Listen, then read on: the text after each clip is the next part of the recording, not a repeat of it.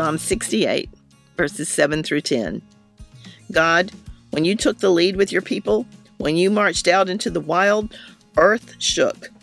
Sky broke out in a sweat. God was on the march. Even Sinai trembled at the sight of God on the move, at the sight of Israel's God. You pour out rain in buckets, so God, thorn, and cactus became an oasis for your people to camp in and enjoy. You set them up in business. They went from rags to riches.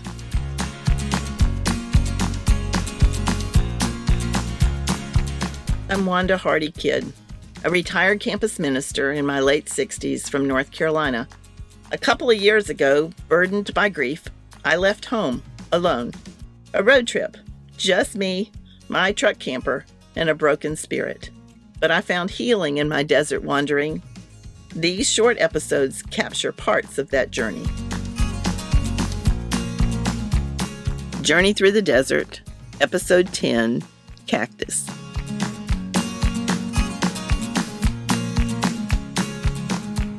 I am not a succulent expert.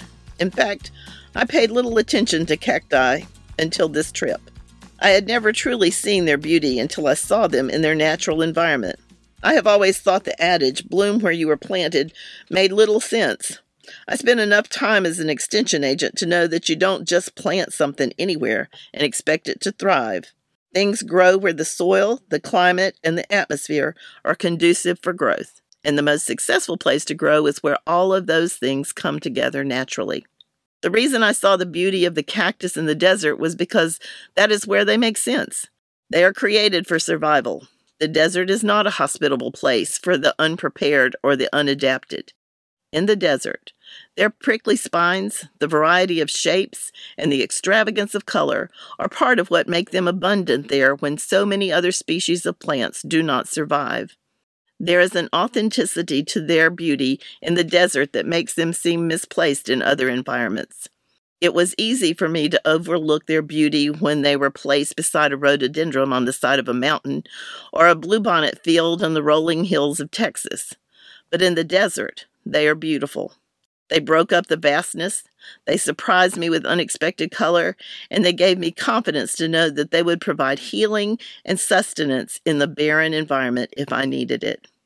After years of ministry to young adults, I have found that the people who comfortably reside in their natural habitat are more vibrant than those who seek other people's permission to be planted in stressful environments.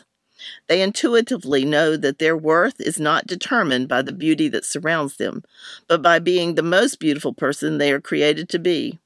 They understand that their place of growth is where all the elements are present for them to thrive and grow into their creative and unique splendor.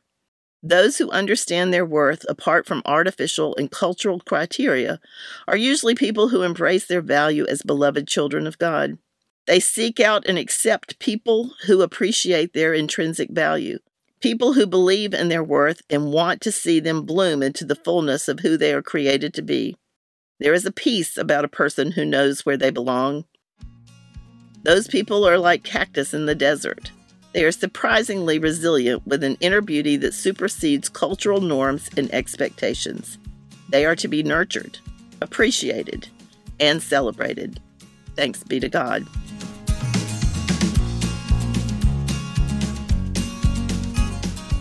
God of creation and love, thank you for infusing in each of us a sense of worth and acceptance and giving us a place to live and thrive in your world. Help us not to squander that gift by allowing others to define us in their image rather than yours. Amen. This is Mitch Randall, CEO of Good Faith Media. We provide reflection and resources at the intersection of faith and culture through an inclusive Christian lens. Visit us at goodfaithmedia.org, where you'll find our news and opinion, video and podcast, bookstore and journal, and our travel experiences. You can also make a tax deductible contribution to support our work and make podcasts like this one, Journey Through the Desert by Wanda Hardee Kidd, possible. GoodFaithMedia.org. Thanks for listening.